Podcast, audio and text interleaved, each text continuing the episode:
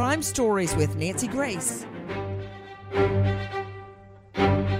Does it make anybody feel better that Molly Tibbetts' murder has become a political football? Uh, with uh, the people on the left, the people on the right, everybody screaming their own opinion. Does it, you think that helps the family? This is what I know. Molly Tibbetts was attacked while she was jogging. She threatened to call 911. She was chased down, brutalized, and murdered. I want justice. Now everybody's whining. Oh, we vetted him. He was fine. He worked with us for four years. He was not fine. And this apparently is not the first time he tailed a young woman as she walked or jogged. I'm Nancy Grace. This is Crime Stories. Thank you for being with us. Take a listen to this. After we got done interviewing Mr. Rivera, he led us to her location. And that location was near 460th Street or Avenue in uh, rural Poweshiek County. I'm sure you've driven around the area, and it's it's a rural county, and there are a lot of fields, a lot of woods, a lot of ditches. We have certainly had extensive searches throughout the county. We just didn't have success locating her. In this particular case, she was found in a cornfield, and there were corn stalks placed over the top of her. We are now learning new information that Molly was killed by multiple sharp blows. Joining me, Lee Egan, Crime Online investigative reporter, Chuck Roberts with Crime Stories, renowned Atlanta defense attorney Raymond Giudice, Karen Smith, forensics expert, Dr. Daniel Bober, psychiatrist, Ashley Willcott, juvenile judge, and Kathleen Murphy, family lawyer. Straight out to you, Raymond Giudice. G U I D I C E. What's your best defense? You should know. You've represented killers, uh, vehicular homicide defendants, the works. Now, what do they do? He led them to the body, Ray. He led them to the body. Absolutely. Right now, what I'm going to do is make sure A, he doesn't do or say anything to make his case more difficult. Anything meaning else? talk to what? Well, that's right. Meaning talk to the what we will soon find to be the jailhouse snitch, who in his own uh, efforts to save his life says, "Oh, he was sleeping, sleep talking, and told me and confessed to the crime. So we'll see those kind of things come up.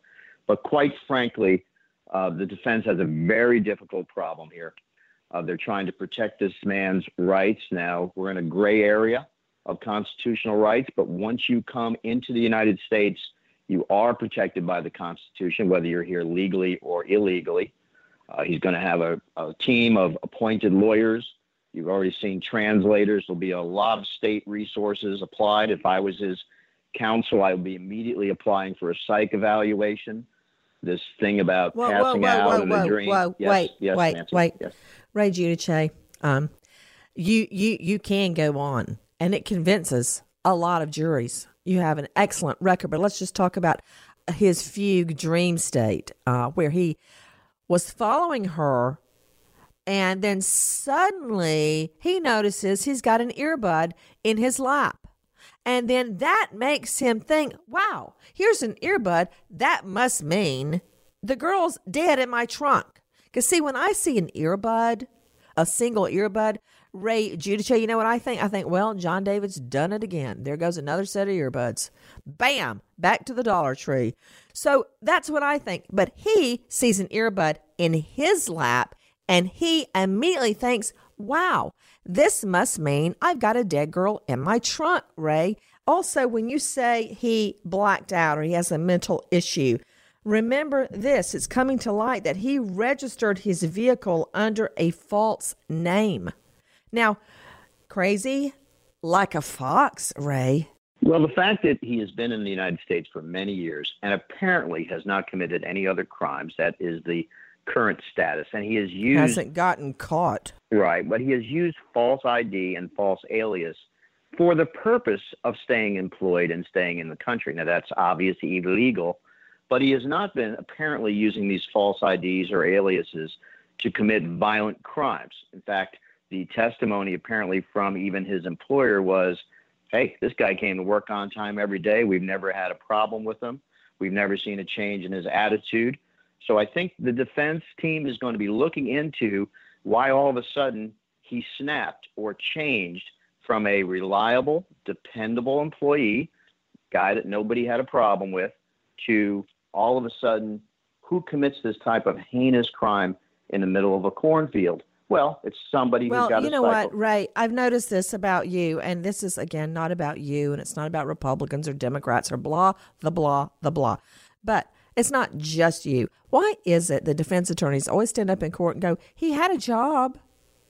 Okay, Ted Bundy had a job too. All right, I'm not impressed. Uh, I, I want to go with this. Let me ask you this. Chuck Roberts joining me, Crime Stories investigative reporter. Is it true that this illegal immigrant, now charged with murdering, chasing her down as she ran, threatening to call 911, she never got that call off? Is it true that he allegedly tailed another girl in his car? A, a very chilling, a very chilling echo of what happened with Molly. Is this true, Chuck Roberts? It is a it is a a, a rumor, uh, not verified by any law enforcement official I'm aware of. But he did say he had seen Molly Tibbetts before. Uh, he had noticed her, and for some reason that night he went up and down the road. He's he's shown on a surveillance video uh, in the black or dark colored Malibu driving up and down the road. Uh, after that video shows Molly Tibbetts running near her hometown, in her hometown of Brooklyn, uh, Iowa. Well, you know, Chuck Roberts, I appreciate you going by the book, but I don't need a cop to interpret what another girl tells her sister that the same guy leaves her in fear for her life after he tailed her in his car, trying to, quote, flirt with her. That was a 17 year old girl walking through Brooklyn, Iowa, the very same rural town where he would later be charged of chasing down Molly in the very same way. Uh, in fact, the sister has given a very open interview about how he followed her, allegedly flirting with her from inside the car, telling her she's pretty, driving around behind her. She's walking the streets of Brooklyn. You know what that sounds like to me, to Kathleen Murphy, North Carolina family lawyer? Uh, what we call a similar transaction. He is a predator. They have people missing in Iowa. I, if I was investigating this case, would want to know where has he been and what else has he done. This was not his first time. This was not his first time. Take a listen to the judge, Diane Crookham Johnson, in court. Mr. Rivera, I now need to review with you the maximum penalties for your charge. If found guilty of the charge of murder in the first degree, the maximum penalty will be imposed. The maximum penalty is life in prison without the possibility of parole. This sentence cannot be deferred or suspended. The defendant will be required to provide a DNA sample and may be required to register with the sex offender registry. And if not a U.S. citizen, a plea of guilty can result in additional immigration consequences up to and including deportation. The immigration detainer notice of action requires that at the completion of this criminal matter, you be transferred to the Department of Homeland Security to keep complete processing and assessment of your citizenship. Christian Bahena Rivera, age 24, who resides in rural Poweshiek County, and he has been charged with murder in the first degree. And first degree murder carries a penalty of life without the possibility of parole. Yes, that's true. In Iowa, there is no death penalty. You can chase down as many young women on the side of the street and murder them and leave them face up in a cornfield as you want to. And you will still end up with life behind bars with us, the taxpayer, paying for three hots and a cot. To Lee Egan, crimeonline.com investigative reporter. What more do we know at this juncture? The suspect will probably remain behind bars the judge increased his bond to a five million cash only bond. She denied his attorney's request to prohibit media. So, as far as we know, we'll be able to continue to see what goes on as it pro- progresses. Very, very interesting. Uh, the defense attorney insisting that the media be excluded from court. Guys, listen. We're asking this court to uh, exclude the media uh, from these proceedings because it could be just one nod of the head, one glance, one sleight of hand that will be partially taken out of context and presented over and over, uh, which would be highly prejudicial to the defendant. So I urge the court to exclude the media from these proceedings. Uh, renowned Atlanta defense attorney Raymond Giudice joining me. Uh, Ray, typically the defense wants the media in the courtroom. Why suddenly now no media? Well, let me say that I thought defense counsel's request was a little bit sloppy. I think he would have had a better approach if he had said, Judge, we're not going to eliminate the media, but let's keep it a fixed camera uh, no no focus or zooming in on my client for facial expressions. I think he would have had a much better and he would have laid a better grounds for an eventual appeal had he just not put a total gag order, request a total gag order, but the normal limitation. Here in Georgia, we have what's called a Rule 22. The media has to apply to have the camera in. Journalists, print journalists, are of course allowed at any open courtroom. But that camera is a fixed camera. It won't pick up the jurors. It won't focus on the defendant's movements. It just pans the entire courtroom. I think that would have been a better and smarter request that may have had a chance of being granted. We are taking your calls 90949 crime 909 492 7463 to Ashley Willcott, juvenile judge and founder of childcrimewatch.com. You know, I don't know how this guy did it going under the radar, having a job as an illegal immigrant for four years, how he got a social security number and so forth, used a fake name regarding his car. I don't know, but it's really hard, Ashley. You and I have girls that are about 10 years old. Now, I don't let them out of my sight right now, but I can't control when she goes jogging or walking when she's in college. But long story short, this is my Lucy this is your Katie in just nine years. And I, it's hard for me to focus on a camera in the courtroom and the defense claiming he had a mental block. Molly was brutally murdered this is what we know right now. FBI canine units hunting for the weapon, the murder weapon used in Molly's murder. As an autopsy revealed, the 20 year old Iowa student was stabbed dead with, quote, multiple sharp force blows. And she was left face up in a cornfield after he scattered a few corn leaves over. I don't know if you guys have been in a cornfield, but that is not where I want to die and be left. In fact, they had to clear the airspace so choppers wouldn't fly over to see her body or the uh, recovery of her remains, Ashley. Yeah, it makes you want to throw up because the other thing to keep in mind, it was a small community. They knew each other. It was safe. Why do people live there in part and why do they enjoy the lifestyle there in Iowa in that small community? Because they feel safe and they trust the people there and they trust that they can go for a run. And and to think that you have a grown daughter who's making adult decisions who simply goes out to get exercise and this is what happens is unthinkable. One other thing I do want to add, it is very, very common that individuals who are here illegal illegally do get fake names, social security cards. It's very, it's the norm because they then want to get employed. So that part doesn't surprise me at all in terms of his getting those things. The rest of it's awful. Uh, apparently, though, they checked it out with the Social Security Administration. Listen to this. First, when anyone applies for a job at Yarrabee Farms, they must provide required government identification. In this case, the individual did provide a state issued photo ID and a social security card. These items are required for us to complete an I-9, which is a federal document. Our practice is to take a second enhanced step to verify the applicant's identification.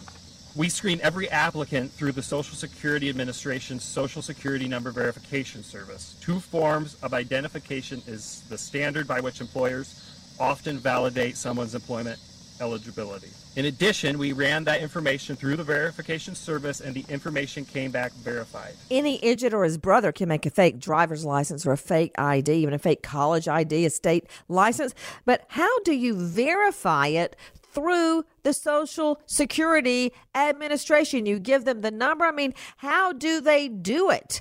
To uh, Kathleen Murphy, how do you go about getting it, the Social Security Administration to say, yeah, that's him? There's the underbelly that we just don't really know about where he can go and get this information. Nancy, you need to know something. I am leaving today to take my 18 year old daughter to college for her first day at college on Monday. Oh, Lord, I'm help us. leaving her 450 miles away. And Molly did everything right. She was in the light of day. She was jogging in her neighborhood.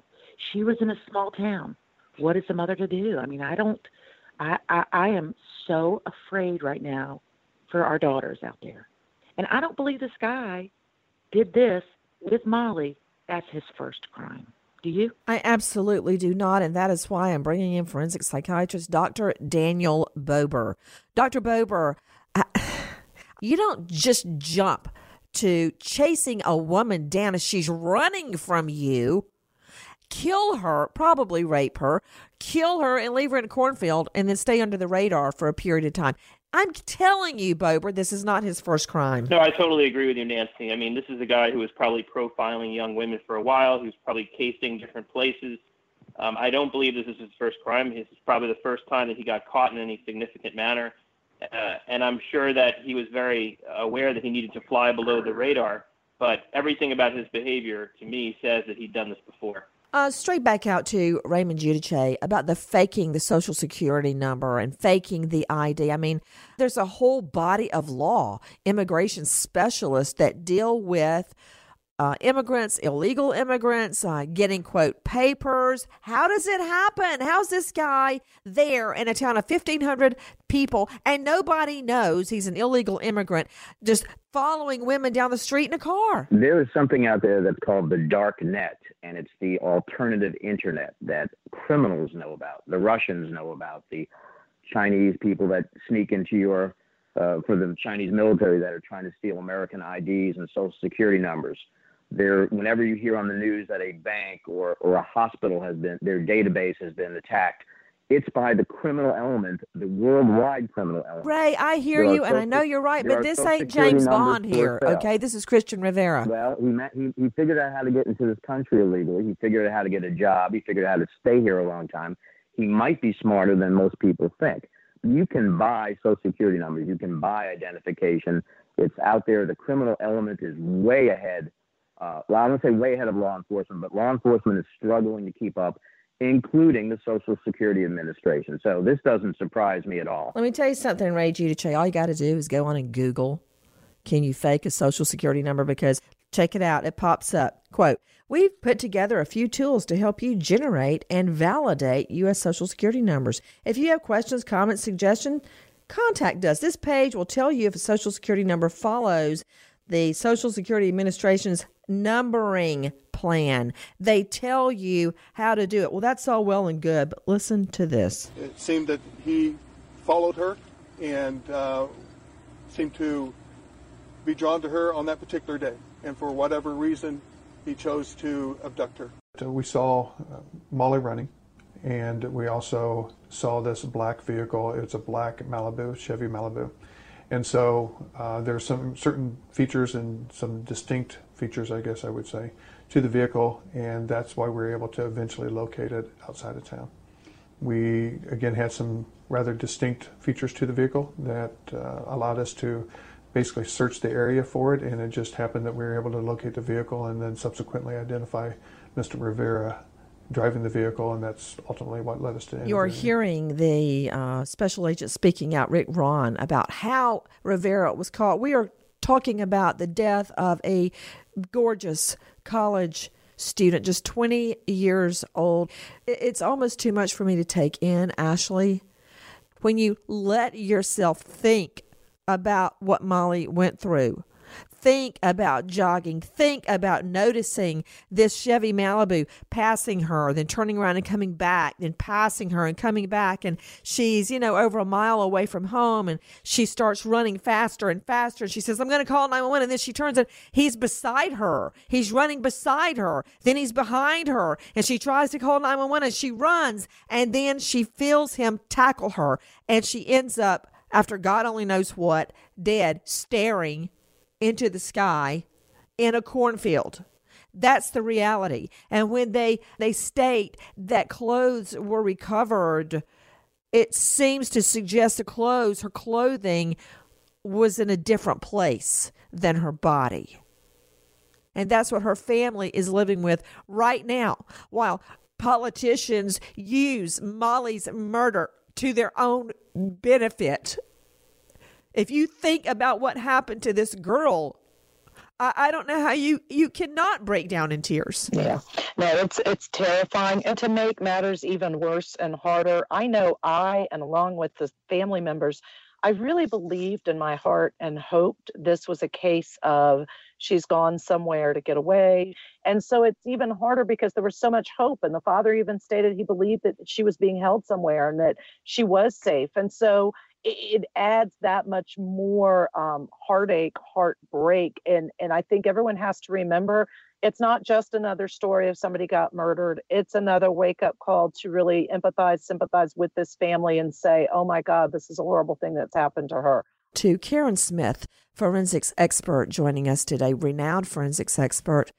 Karen, I'm thinking about how it disturbs me so much, but what about the people that have to recover the body and process the scene? Uh, oh, first of all, scientifically, Karen, how will they recover the body? What is critical to the recovery of the body? The area around the body, the path leading up to the body, his vehicle. Just, I'm trying to determine the primary, secondary, tertiary crime scene, his home, his apartment. What are we looking for? His dirty clothes? Yes everything at this point. When you recover a clandestine, I'll call it a clandestine grave at this point, she was covered with leaves you have to look for everything. It could between the body, you have uh, you know her under her fingernails you've got dna swabs you have the cause of death sharp force his car is key that's going to do the direct linkage between rivera and molly tibbetts uh, the blood in the trunk he can scrub it clean all he wants it'll still be there we have chemical processes that can reveal that whether or not he did uh, so that's a direct link the way that they found him was phenomenal police work as far as I'm concerned. And now they just have to tie up these loose ends and directly connect Rivera with Molly Tibbetts.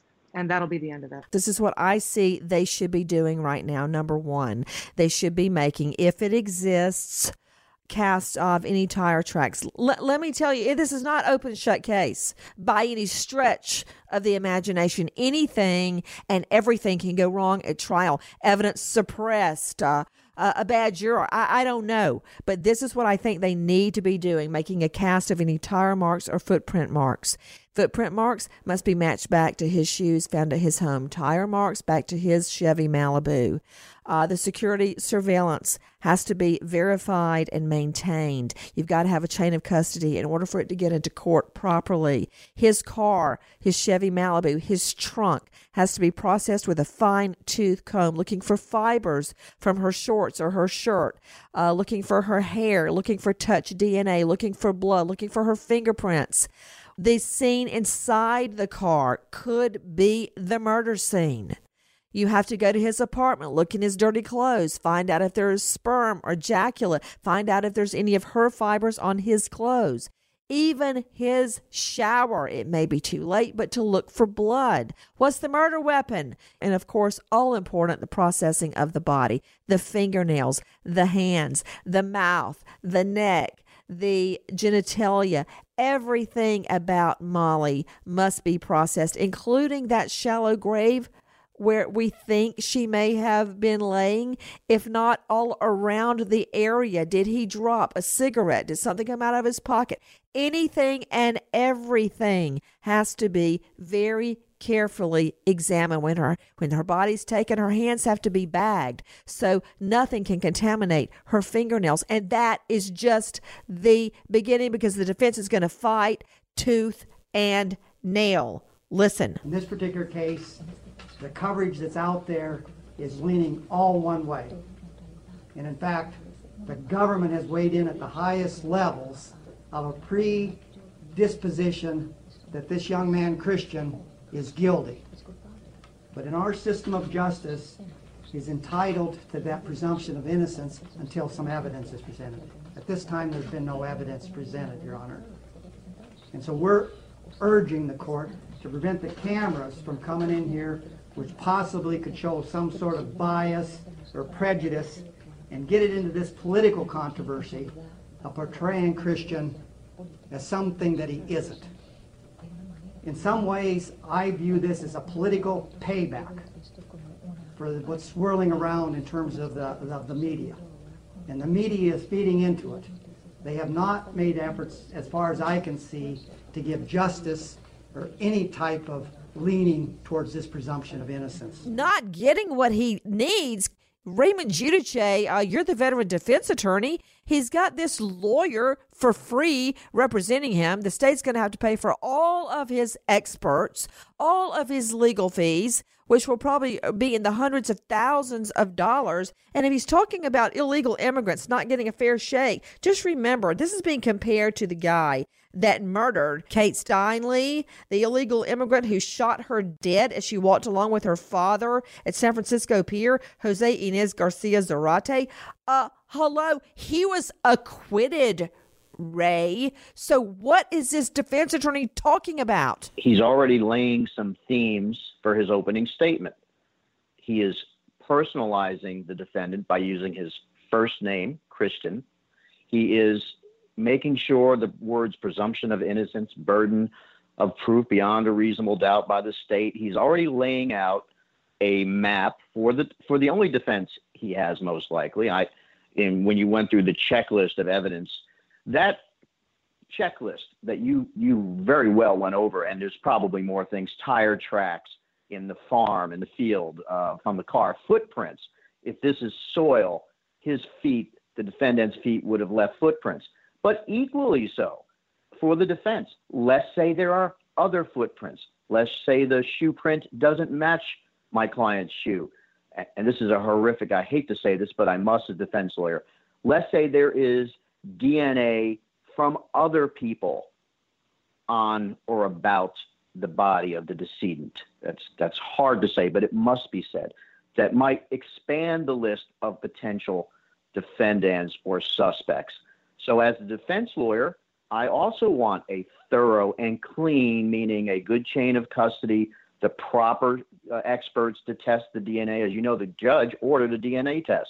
But as you said, there'll be a search warrant con- and a search conducted of his belongings, his his hairbrush, his towel, things like that in his room or his house that will look to match DNA uh, to the scene, to the car, and to the decedent's body. It's exhausting because I don't know where she is. I don't know if she's safe.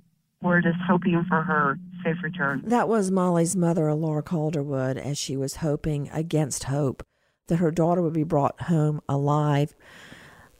Joining me now, Chuck Roberts, Crime Stories investigative reporter. Chuck, what is happening now? Well, the family obviously has the unbelievable task of arranging services and and uh, it will be some time, obviously, before the body is released. The autopsy was on Wednesday. Uh, right now, they're sort of pushing back against uh, those who claim that uh, a failure of immigration uh, was responsible. Um, Molly's aunt, uh, Billy Jill Calderwood, said, Remember, evil comes in every color. She wrote that on her Facebook page. And uh, Molly's cousin writes also on a Facebook page, Please don't compound the atrocity of what happened to her by adding racism and hate to the equation. Do not turn hashtag Molly's movement into something ugly. And there's also, you know, interesting comments from the owner of Yarrabees Farms, where uh, Rivera worked and lived. He lived in a trailer on the property, only two miles from where Molly lived. Uh, they apparently never checked his immigration status and his eligibility. As you pointed out earlier, they only went through a Social Security verification that there was that name attached to that number. And they may want to go back and talk to his old girlfriend who provided that fake Social Security card uh, as the investigation continues. Investigators say Molly's alleged killer stalked her, approached her, ran behind her, ran beside her, then claimed he blacked out and can't remember anything, but he remembered enough to lead police to her dead body in the middle of a cornfield. To Lee Egan, investigative reporter, crimeonline.com. Lee, regarding the investigation, what more do we know and what is happening now? The suspect's next, next court date will be on August 31st. In the meantime, investigators are continuing to build the case against him. They're not really saying too much, but he's the only suspect, so they're building everything they can around him at this point, and it's it's pretty much a waiting game to see what happens next. To Ashley Willcott, juvenile judge, founder of ChildCrimeWatch.com, she's right. They are closeted away somewhere right now, Ashley Willcott, building his defense. As Molly's family prepares for a funeral, uh, they probably haven't even processed the fact that she's actually dead. Right, absolutely. And the other thing I want to say about him, though, is it's important that they they get his DNA. I'm glad the order was issued because they also need to run it through the database to see if that matches any other crimes that are outstanding right now, because that could lead to similar transactions, which could be key in going against the defense as the prosecution in this case. The other thing I wanted to say, Nancy, while I have the opportunity, is I am not blaming anyone in the community, but I am suggesting the sister said that this same person had been in a car making her uncomfortable and making comments and flirting with her. I don't know whether or not she reported it at the time, but it's just a reminder to all of us, even if we think something makes us uncomfortable, but we can walk away and it goes away, we have got to learn to, to report these kinds of things that make us feel that way because you just never know what that person might be capable of. And I know we have surveillance video footage, but that footage was not able to capture the vehicle's license plates. Now, police are saying there were, quote, unusual markings on the car that helped investigators track it down. And it's actually quite a science uh, to, and you've got investigators that do nothing but this. Very often you will find, especially in large urban areas, a whole division of investigators, detectives that deal with, for instance, stolen cars they can tell you, they can take one look at a car and tell you pretty much the make, the model, and uh, very, very often the year based on the tail lights, the grill, subtle changes in the car. That's how it goes down. There, there's a, a part, and you're going to remember this, Kathleen Murphy. In um, it's funny in Aristocats and there are two dogs. They're tracker dogs, and one can hold up his ear and he can tell you what kind of car it is, what's wrong with the back tire, and how many how many creatures are in it, and how fast it's coming and how far away it is. That's a funny anecdote, but in this case, they looked at that Chevy Malibu. They didn't have a license plate, but they could determine the make and the model. Then they figured out in that population of 2,000 who was driving a Chevy Malibu. Then they said it had unusual markings on it, and that is how they found him. This is going to be attacked in court, Kathleen. If they can do it, the defense will get that video thrown out. They won't get that video thrown out. They will not get that video thrown out. This guy is obviously done this before, and I would suggest, Nancy, that there are videos, if they are able to go back, and see what he did to the sister of that young woman that came back in. Is are is there other evidence? And well, said, wait a minute. There's another connection. There's another connection, Kathleen, to uh, Karen Smith. You're the forensics expert. Isn't it true that Rivera, the perp, the alleged perp, girlfriend, is Facebook friends with Molly and her brother. There's the connection right there. Yeah, that it sounds to me like there's two degrees of separation there. So obviously, uh, to me, it sounds like he knew at least who she was, uh, if not being just, an acquaintance of. So that social media account and his digital footprint are going to come into a huge uh, part of this trial. It's going to be interesting to see what they can dig up on him. And we are learning at this hour FBI canine units hunting for the weapon used to murder Molly Tibbetts. As the autopsy revealing she was stabbed dead with multiple sharp force blows. Multiple sharp force blows. And we are quoting from law enforcement and authorities. FBI K9 units at this hour hunting for the weapon used in Molly Tibbetts' murder. Her autopsy revealing she was, quote, stabbed to death with multiple sharp force blows. Now, what that says to me right off the bat is the word multiple. We all know that premeditation under the law takes the twinkling uh, of an eye, a moment. The time it takes for you to pull the trigger is time enough under the law to form premeditation. It does not require a long, drawn out plan, such as poisoning someone over a period of months or hiring a hitman or lying in wait. It can happen just like that. Bam, premeditation.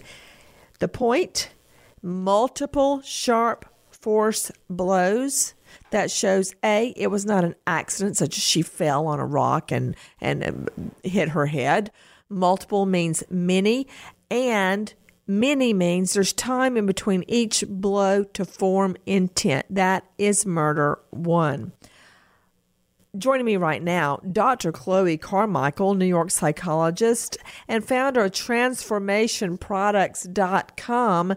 Also with me, Joseph Scott Morgan, as you know, death investigator, professor of forensics, Jacksonville State University, and author of Blood Beneath My Feet. I want to talk about what we're learning from the autopsy. Weigh in, analyze it, Joe Scott. Okay, Nancy, when she was found, she was found in what would be considered to an advanced moderate state of decomposition in this cornfield, if you'll recall, covered with stalks. Now, this is a particularly difficult case in the sense that uh, her body has begun to break down. And what a lot of people don't know is that in cases like this, one of the things that we'll do in the morgue is that we will take the body, lay it out, and we will do full body length x rays. Now, this is key because we're talking about sharp force injuries. That's what they've identified as the primary cause of death here.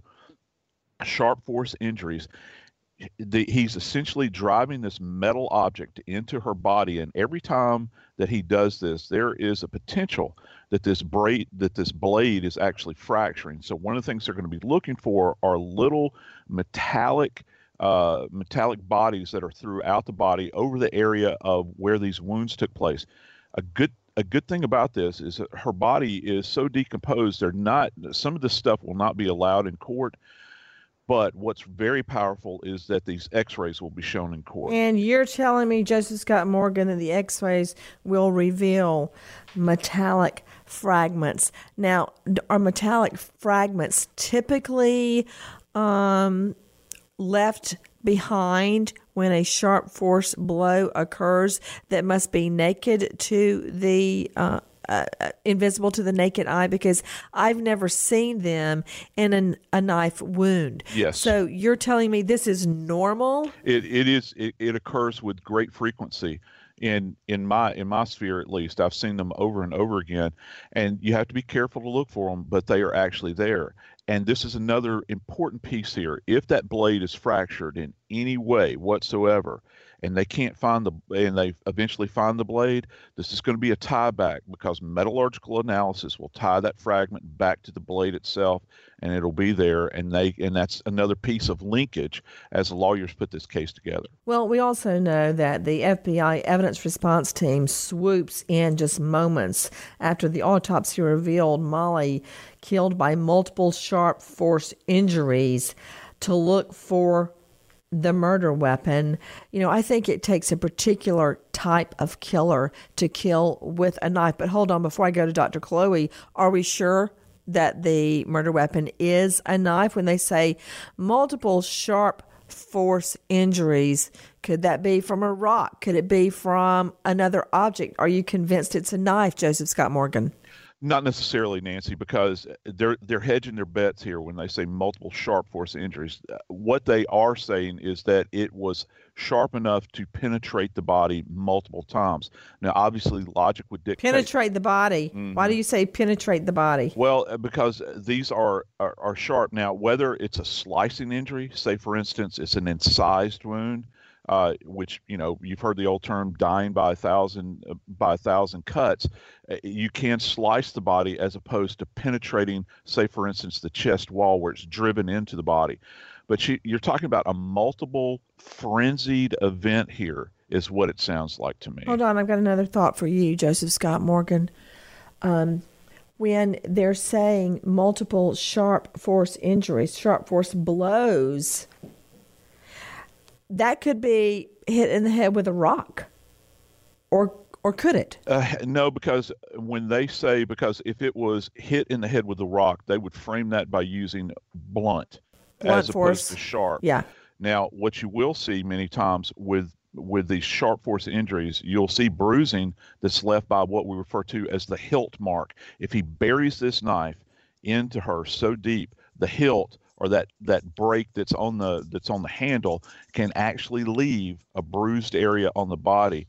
And this is going to be key, Nancy. Did he do this in the field or did he actually do this in that car? That is a mobile rolling crime scene. They have it is a necessity that that vehicle is locked down because if she has been stabbed multiple times, Nancy, that that environment within that car will just be just be effuse with with uh, with blood evidence. You know, another another issue here. I, I want to be very clear, and I'll let you explain it technically. What is a sharp force blow? And they are very clearly stating stabbed to death. So to me, that rules out a rock or another blunt object. But what's important to me about the fact that it most likely is a knife is that he came into it with a weapon. It's not as if he Right. just lost his temper and grabbed a rock and hit her in the head. He came with a weapon. Yeah, he, he came prepared. And again, this goes to this idea of a premeditative or prepared event. As you stated earlier, he had time to form intent. You know, if he is stopping her along the road, he sees something that he is, uh, you know, that he's he's driven towards in her in her. Uh, he shows up. He knows that he's going to overpower her. How do you okay how do you get her into that car that's the thing that's always bugged me about this nancy how do you subdue her to the point where you get her in the car you know he dismounted the car got out and what he is saying about his own admission in this this statement that he gave them is that he walked alongside her talking to her well she's he even says she stated that she was going to call the police well how do you compel her to get into the vehicle with you well the only thing i can think is that he had some kind of weapon with him that's driving her back toward this vehicle. Get in the car with me right now. And again, we don't know what really happened after that because he quote unquote blocked his memory, whatever the hell that means. And you know, what happened in that interim? Are we talking about sexual assault in that vehicle? Did he drive her somewhere else? Right. Hold So on just this- a moment. I yeah, hear Dr. sure. Chloe wants in. Dr. Chloe, New York psychologist, founder of transformationproducts.com. Dr. Chloe, weigh in. Well, Nancy, I, I actually really agree with what Joe Scott was just getting at there, which is it's quite a curious statement on his part that he, quote, blocked his memory um, at that particular time. You know, whether he's unable or unwilling to recall that, or whether he has any other history of his memory just suddenly lapsing, um, it, it seems really implausible to me. Um, and obviously, then he, he covered her body afterwards. So he was actually, I think it sounds like, quite cognizant of what he was doing. So it almost feels to me as if saying that he blocked his memory is some kind of a juvenile attempt to avoid taking responsibility for what he did. You are listening to Crime Stories with Nancy Grace. We are also learning right now that police have descended on the home where Christian Rivera lives, just four miles from where Molly was kidnapped. The place strewn with beer cans and garbage. This is what we know at this hour as we wait for justice to unfold. Right now, Molly's family and her longtime sweetheart are planning a funeral. And I can tell you, I remember my fiance's funeral hardly at all. Hardly at all. It was like a haze. Like I was seeing it through like this um, reddish yellow burning haze, like a filter, the little bits of it that I remember. So right now, all I, I believe that we can do to help Molly is to pray her for her family and that justice unfolds. Listen to this. Every day I feel Molly's presence with me. Um, you know, sometimes I just feel her sitting on my shoulder. And Molly was an incredibly strong young woman. And I don't know that I have the strength in me but Molly's lending me her strength every day, every night. And yes, I have my moments of complete meltdowns, but it is um, through this strength that is somehow, and I don't know how, being bestowed upon me that I am able to get through every morning, every noon, every night. That is Molly's mother, Laura. May she have some peace in the days that come. Nancy Grace, Crime Story, signing off. Goodbye, friend.